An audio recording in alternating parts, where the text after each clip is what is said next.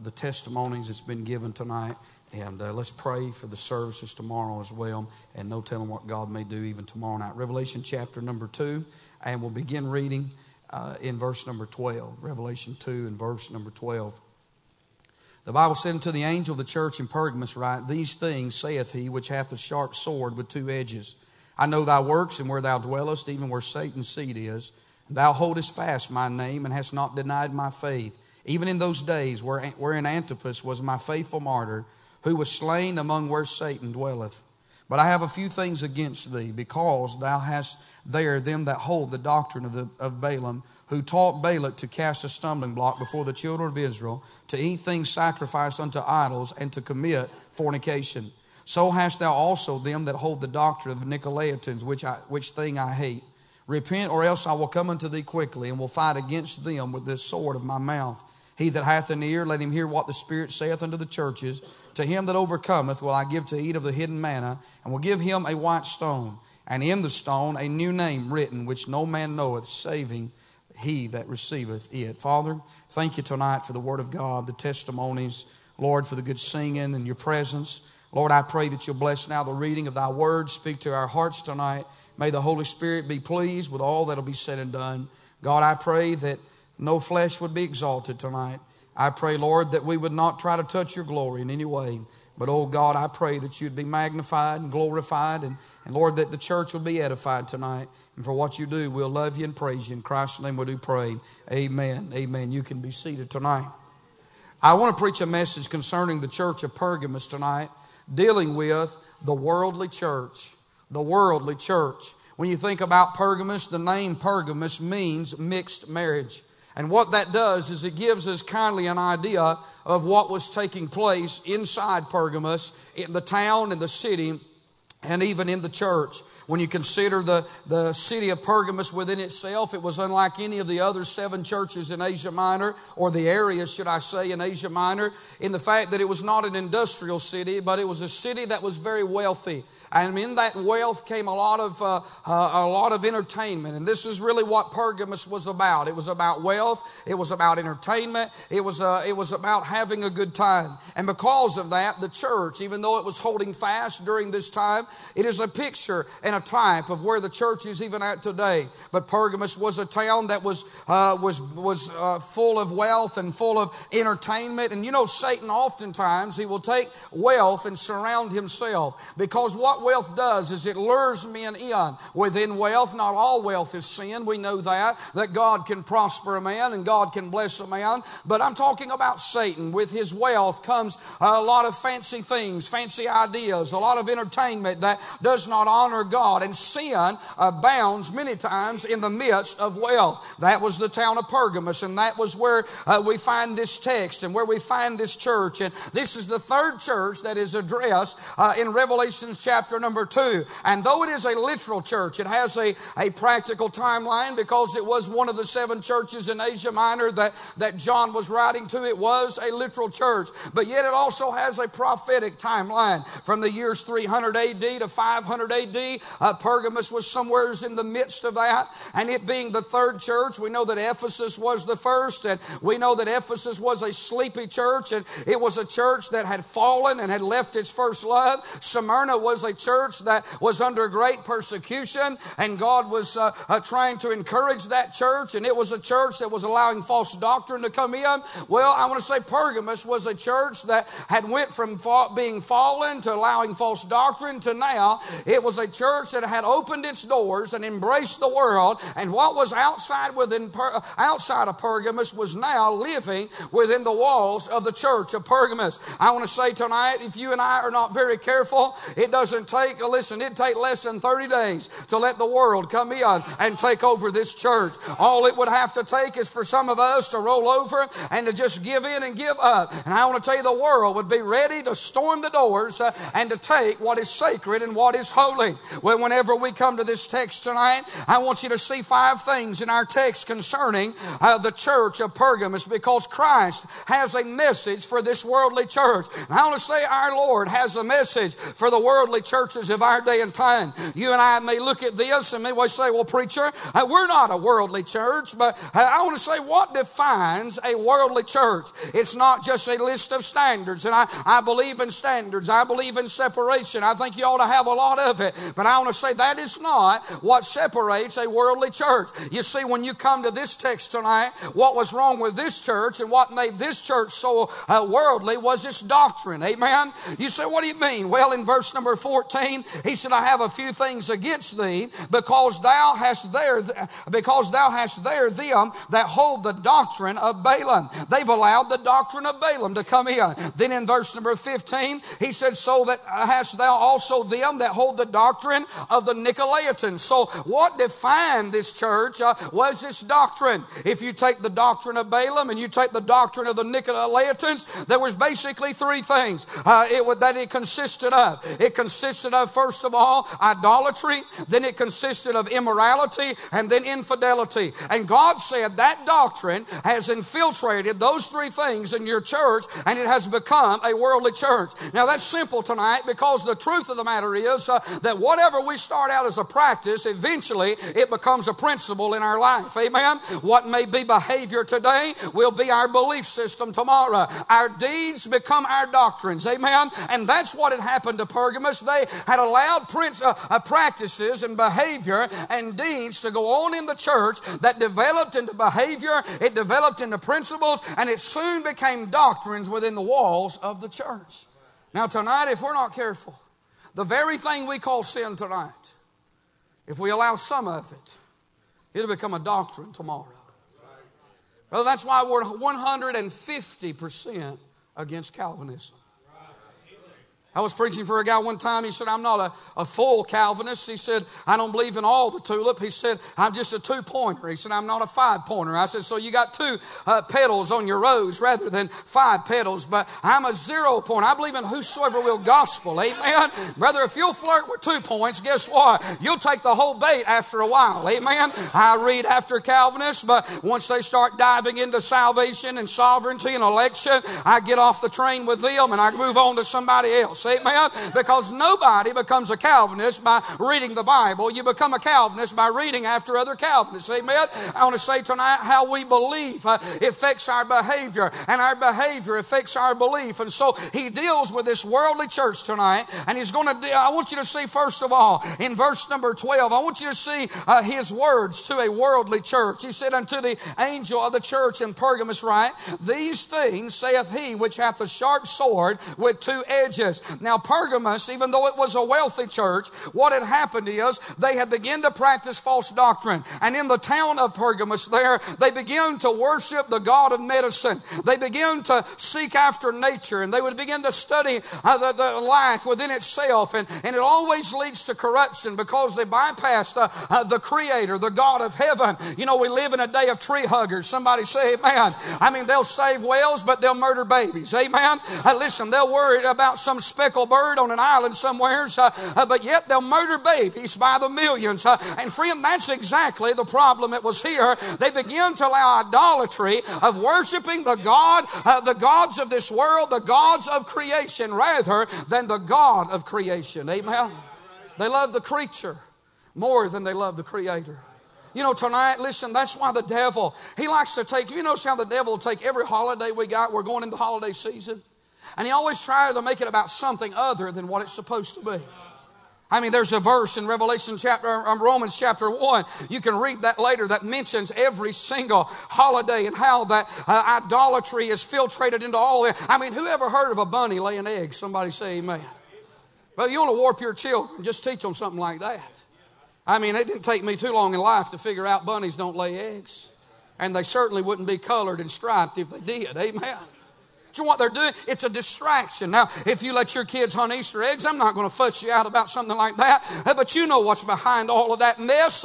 I'm just simply saying this. Teach them about the resurrection. Amen. Teach them that it's about the Lord. It's got to do with the gospel. Amen. Don't let the world distract your children by the doctrine, the false teaching. But we adopt a lot of their teaching. And so the word here is this, that these things saith he which hath a sharp sword with two edges. He said, I know thy works and where thou dwellest, even where Satan's seat is. Now that's what had happened. Satan had put his seat in Pergamos. It had become his headquarters. I think we have to be reminded that the devil is a fallen angel. Isn't that right? He does not have the abilities of deity, meaning that he is not omnipresent. He's not omniscient. He's not omnipotent. The devil cannot be everywhere at the same time. If he's here, that means he's not there. If he's there, that means he's not here. But he can set up headquarters. Amen? I think there's cities in our own nation that we would say would be a good stronghold or a headquarters for Satan's presence and his power to work. I think Las Vegas would be a good place. Isn't that right?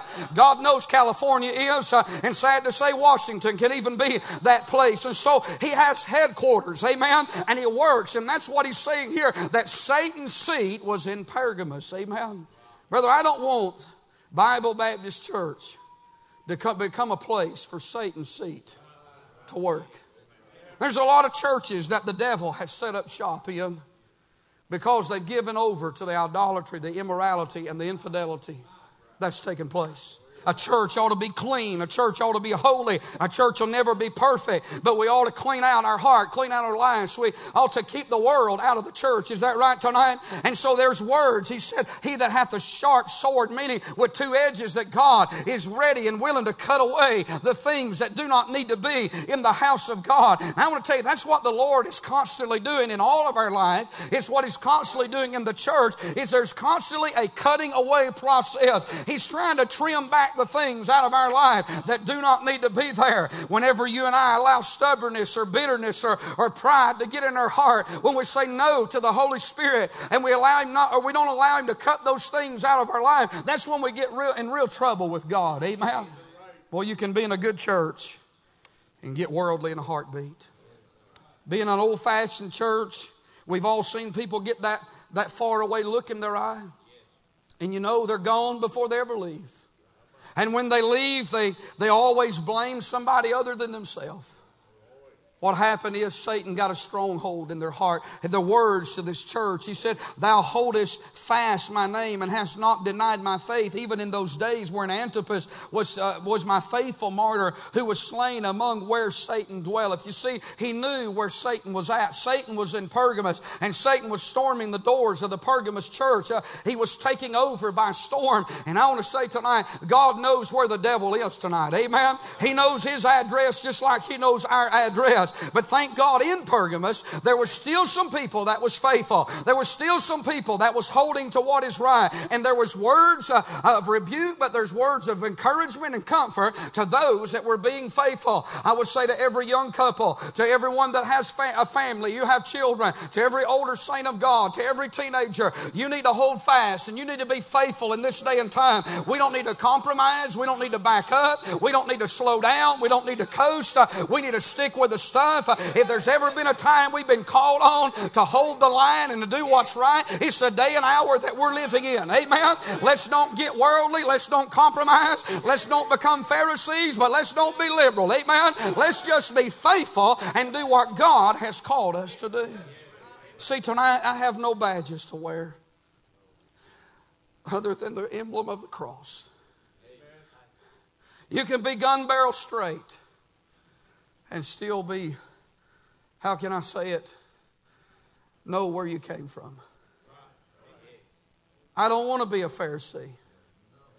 God knows I don't want to be a liberal neither. I just want to stay tender, don't you? I'm not telling you I am, but I'm telling you I want to be. I'm saying tonight, let's keep her tight and right, amen, at Bible Baptist Church. We're not going to boast about it. We're not going to, you know why we're not going to boast about it? Because we're never as tight as we need to be. Amen. We're never as right as we need to be. There's always room for more improvement in all of our life. Isn't that right? That keeps us from being high-minded. That keeps us from thinking that we're something that we're really not. Amen? When you just really know who you are and how you are and how far you've got to go to even be where God wants you to be at, I'm telling you, friend, it'll be a battle to the graveyard for you and I to just stay right. But I'm willing to fight it, aren't you? I'm willing to tote the line and stay with what's right. It's a good fight, amen? I'll battle this flesh and I'll battle the world and the devil until I draw my last breath. But thank God, when the last breath has been drawn and when I lay down the sword, hallelujah, there'll be victory on the other side. I'll say goodbye to this robe of flesh. I'll tell the devil goodbye never again, and there'll be victory in the glory world. But until then, you know what we're going to do? We're going to press on. We're going to stay the course. We're going to hoe the same road. We're going to preach the same book. We're going to have the same standards.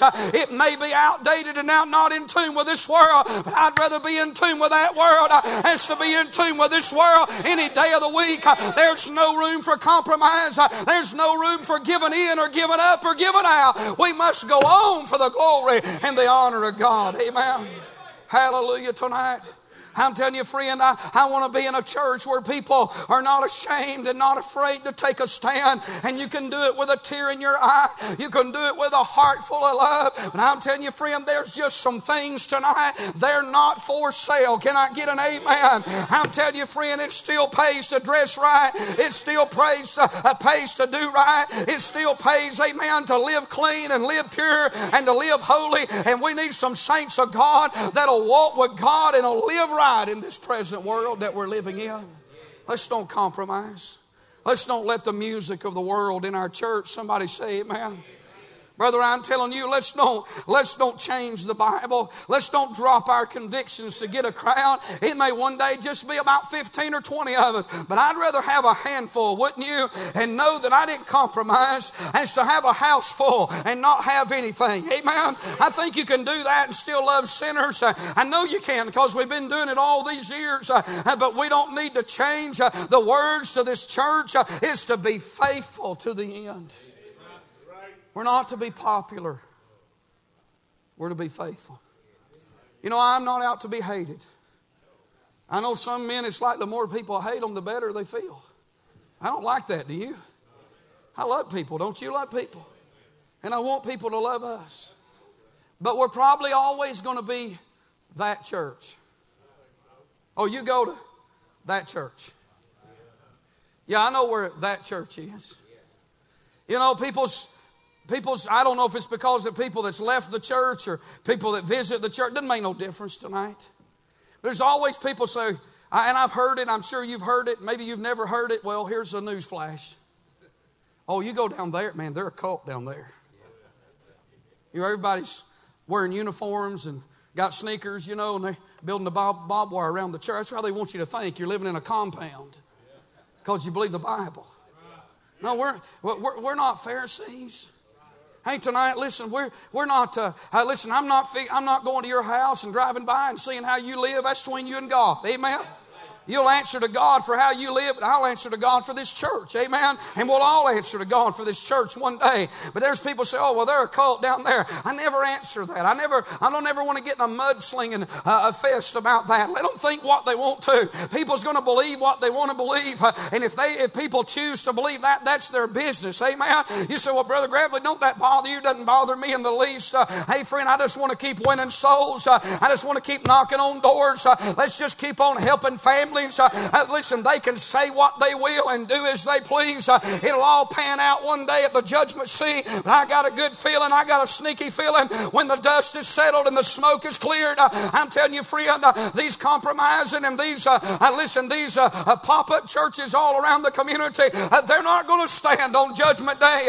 But them old-time saints that have plowed the road, they've stayed faithful and true to the book. They took their stand and they did it with the right spirit. Thank God we'll hear him say, well done, thou good and faithful servant. Let's just be faithful. Hallelujah. I don't even want to be around the crowd that is straight and they're proud of it. I don't even want nothing to do with that crowd neither. Well, I just want to, don't you want to just raise your family?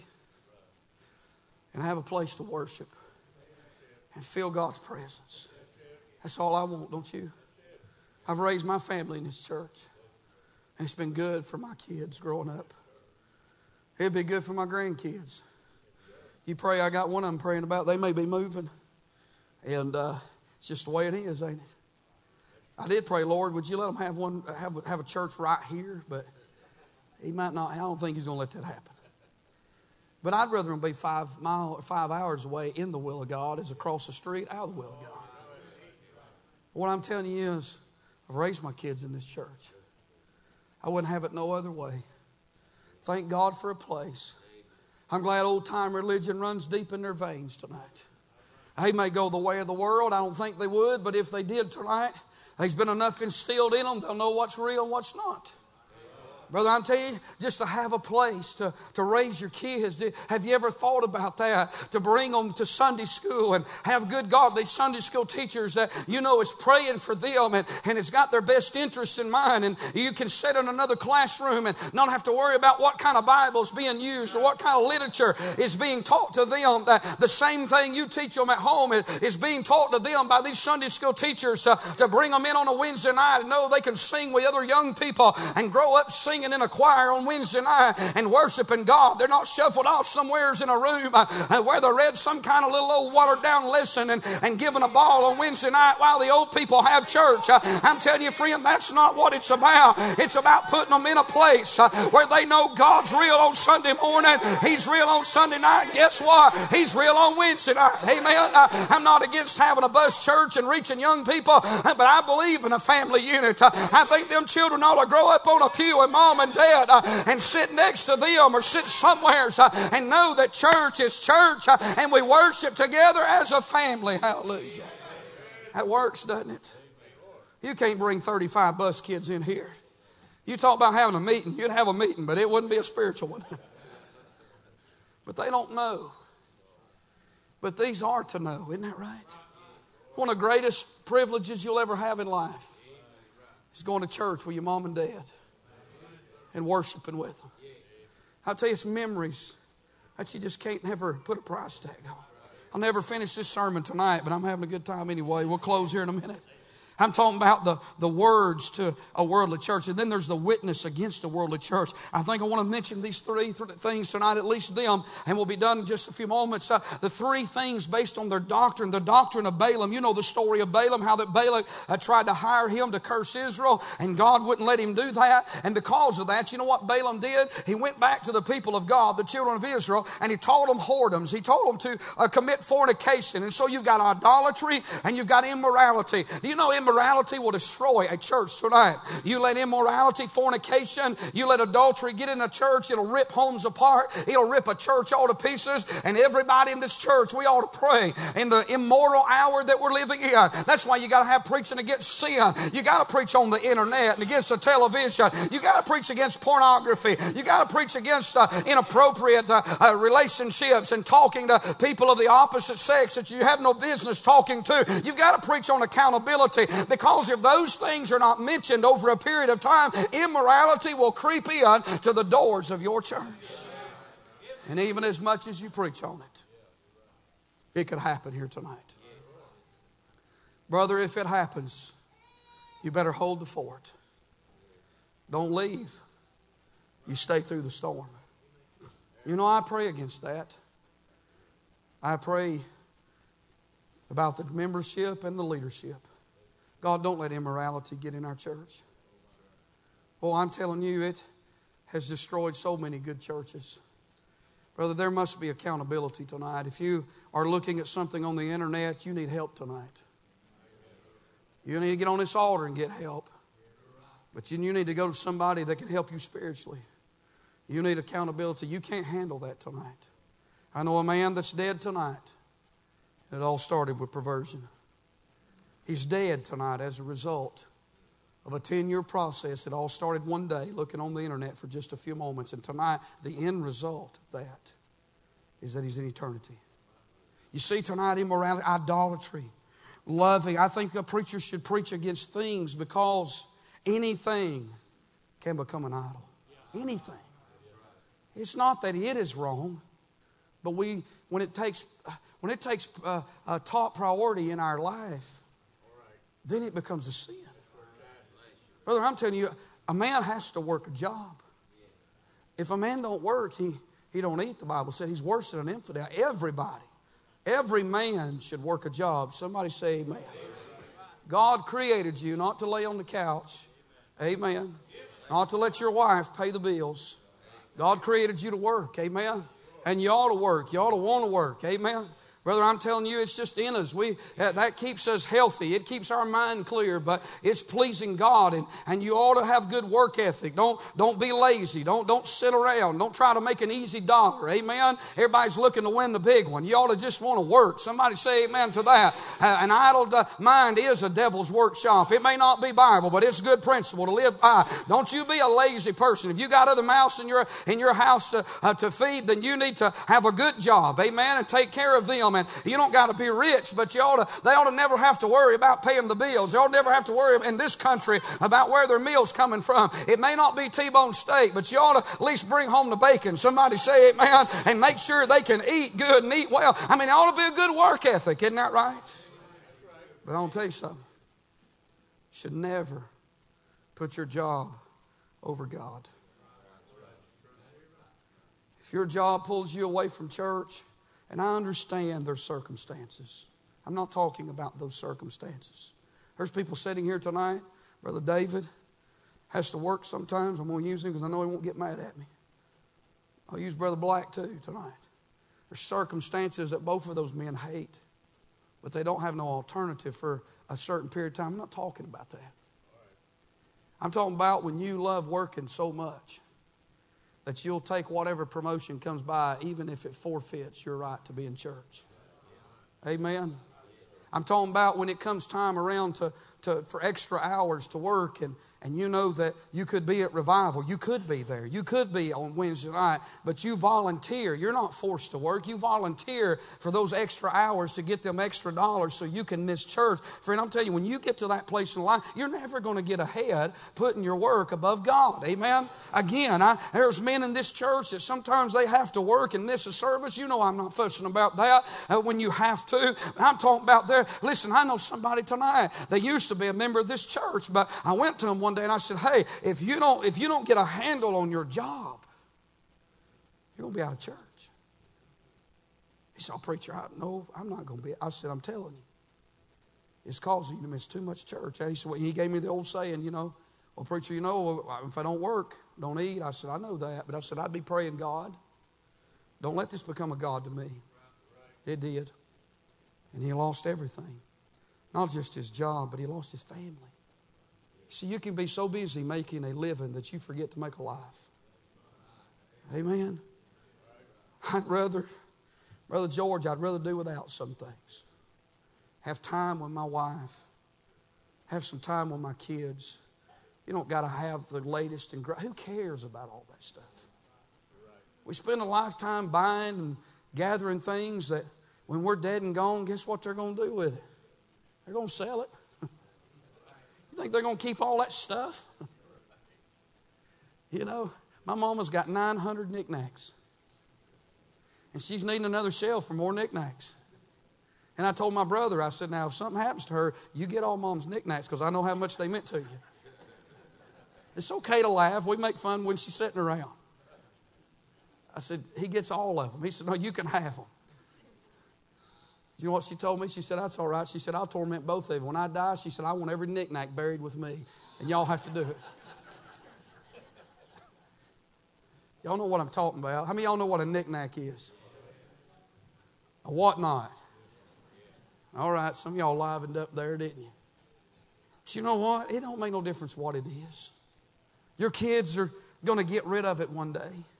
It don't matter how much is in the garage. It don't matter how much is in the closet. It doesn't matter how big the collectibles were. They're never going to mean to somebody else what they meant to you. I'm telling you, those are things you can't take them with you. You could bury everything with you, but it ain't going nowhere but 6 foot under. And I'll tell you what you can do. You can make some memories that'll last a lifetime and eternity. You can take the souls of your family members. You can take the souls of your friends. You can take people to heaven with you. That's better than anything you can ever gain in this walk of life. I say, listen, I'd rather be poor and have memories and have a family and have a home as to have it all, but have no one to share it with, or to walk the halls of a beautiful home, but it be empty, friend. It's just things tonight, materialistic things that will not matter in eternity. It'll be gone. It'll be gone. Let me say this in closing tonight, not only the witness against the church, but what about the wisdom to a worldly church? A lot of things we could say, but I'm going to say this and be done. One point here. He that hath an ear, let him hear what the Spirit saith unto the church. Watch this. To him that overcometh will I give to eat of the hidden manna. And will give him a white stone, and in the stone a new name written. You know that hidden manna? You know what that is? That's Christ. Christ was the hidden manna. See, it's not hidden to us tonight, but it's hidden to the world. And what he's saying to a church, believers, a worldly church, that if you'll come out from that world and if you'll separate from the world, he said, I'll let you eat of the hidden manna. So you can be saved tonight, but if you ever separate and get Spirit-filled, there's manna you don't know about. So, preacher, I read my Bible and I try to pray some. Oh, I know, but if you'll come out from among them and be separate, saith the Lord, and touch not the unclean thing, I'll be a father unto you, and you shall be my sons and daughters, saith the Lord Almighty. He said, therefore, having these promises, dearly beloved, let us cleanse ourselves from all filthiness of the flesh and the spirit, perfecting holiness in the fear of God. Come out from among this world. Let God be personal. Let God be close. There's victory in separation tonight. Y'all still believe in separation, don't you? There's victory in coming out from this world. Giving up things is a good thing. When you give something up that has a stronghold in your life, I'm telling you, friend, and you take something in spiritual in place of that, you grow closer to God, and God can grow closer to you, and the relationship gets stronger, and it gets sweeter. That's hidden manna, friend. Bible reading's a whole lot better when you surrender your life to God. Listen, prayer is a whole lot sweeter when you clean out the cobwebs, and you get the sin, and you unload the things that's weighting you down, and you lay aside the weight and the sin that easily besets us. I'm telling you, friend, there's victory tonight. There's hidden manna that no one knows of unless you walk with God. And then he said, I'll give him a white stone. What's an interesting thought tonight. When you think about that white stone, it was used in Bible terms in several fashions. One way that a white stone was used is that it was given to a man after he had been acquitted in a trial. A stone was given to him so that if he was walking the streets and if someone was to come up to him and was to see him as a criminal and was to bring up his accusations, was to bring up the things of his past and what he had done, all he had to do was pull out that white stone. And what that meant was is that he had been justified. He had been set free from his crimes and the accusations that had been given to him. I want to say thank God for the day when I got born again. I was guilty. I was under the condemnation. There was crimes that I was guilty of. I'm glad I ate of the hidden manna. And one day, hallelujah, a white stone of justification was given to me, and I was set free from my sins. It was also given to a victor when he'd won a victory. When he would defeat an enemy, the enemy would give him his white stone and would carry it back to battle, and it was proof that he had won the battle. I want to tell you tonight, we are on the winning side. Brother, I'm glad when you got saved, you got on the right side. Amen. You got on the right side of Calvary. It meant that the battle has been won. I'm not working for or to victory, but from victory. Amen. It also meant this, that when someone, listen, had been a slave, that slave, once it was set, that slave was set free and was declared a citizen of that country, he was given a white stone. It meant he was no longer a foreigner, but that he was a citizen of that country. It was given to two friends. A white stone was. Two friends, when they would come together and they would bond their friendship, the white stone represented unending friendship between the two individuals. They would take that stone and they would take a chisel and they would split that stone in half. One friend would take one part of that stone. The other friend would take the other part of that stone. Perhaps maybe a situation might present itself. Maybe years would go by. They would not see each other. And so years might go by. Maybe in the middle of the night, that friend may come, may need a favor, may need something, may need someone in that hour of need, and may knock on his door. And because the strangers in those days, they would not open their doors at night to strangers, but there was a little compartment I read that was over the doorway. And what that friend would do when he would knock on that door, proof that it was who he said he was, is that he would tell him to pull out his white stone, and he would take that white stone, and then that owner would take his white stone, and those two friends would reach over that doorway, and them stones would meet together. And if they met perfectly together, he knew that it was his friend that was on the other side. I want to tell you, thank God, the day I got saved, I tell you, I found a friend in Jesus. Amen. And he took the white stone, and he is coming again one of these days. And hallelujah, we will meet again on the sunny banks of sweet deliverance. I'll see my friend in glory one happy day. Hallelujah. It means unending friendship. And then it also meant this. A father would give a white stone to his son when he would send him to the marketplace.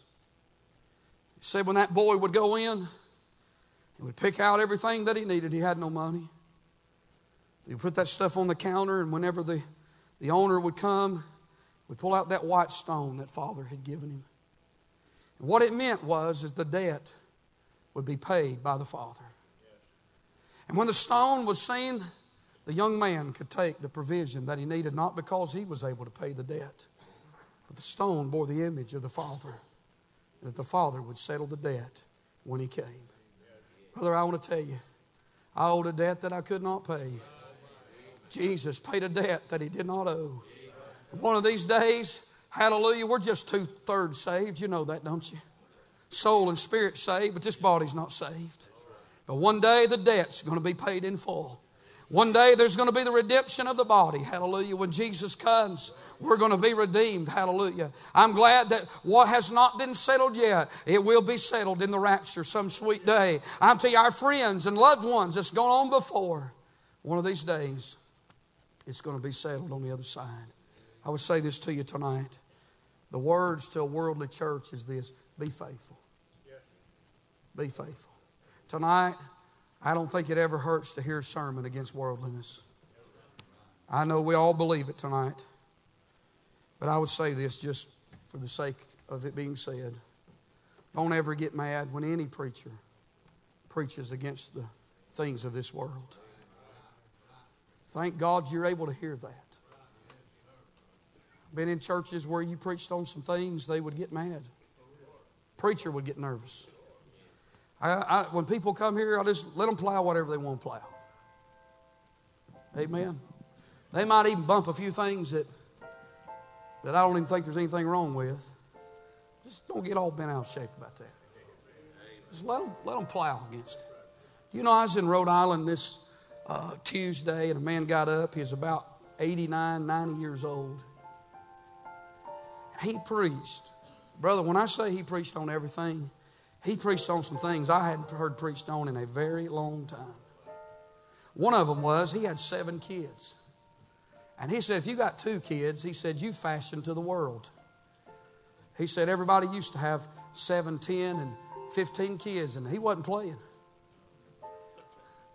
He said, if you got 2 kids, you need to pray about having more kids. I said, you're too late is what you are. I got 2 and you're too late. He is bearing down, preaching, fulfilling the first commandment given to Adam and Eve.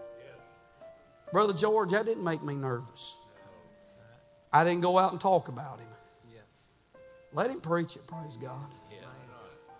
If somebody has 15 of them, one of them turns out to be a Wesley, I say hallelujah, don't you? Why would I get mad at that? People get bent out of shape when you preach on some things. Just swallow it. It'll help you. Amen. Tonight as we stand, if you need to come use the altar, you mind God tonight while we sing.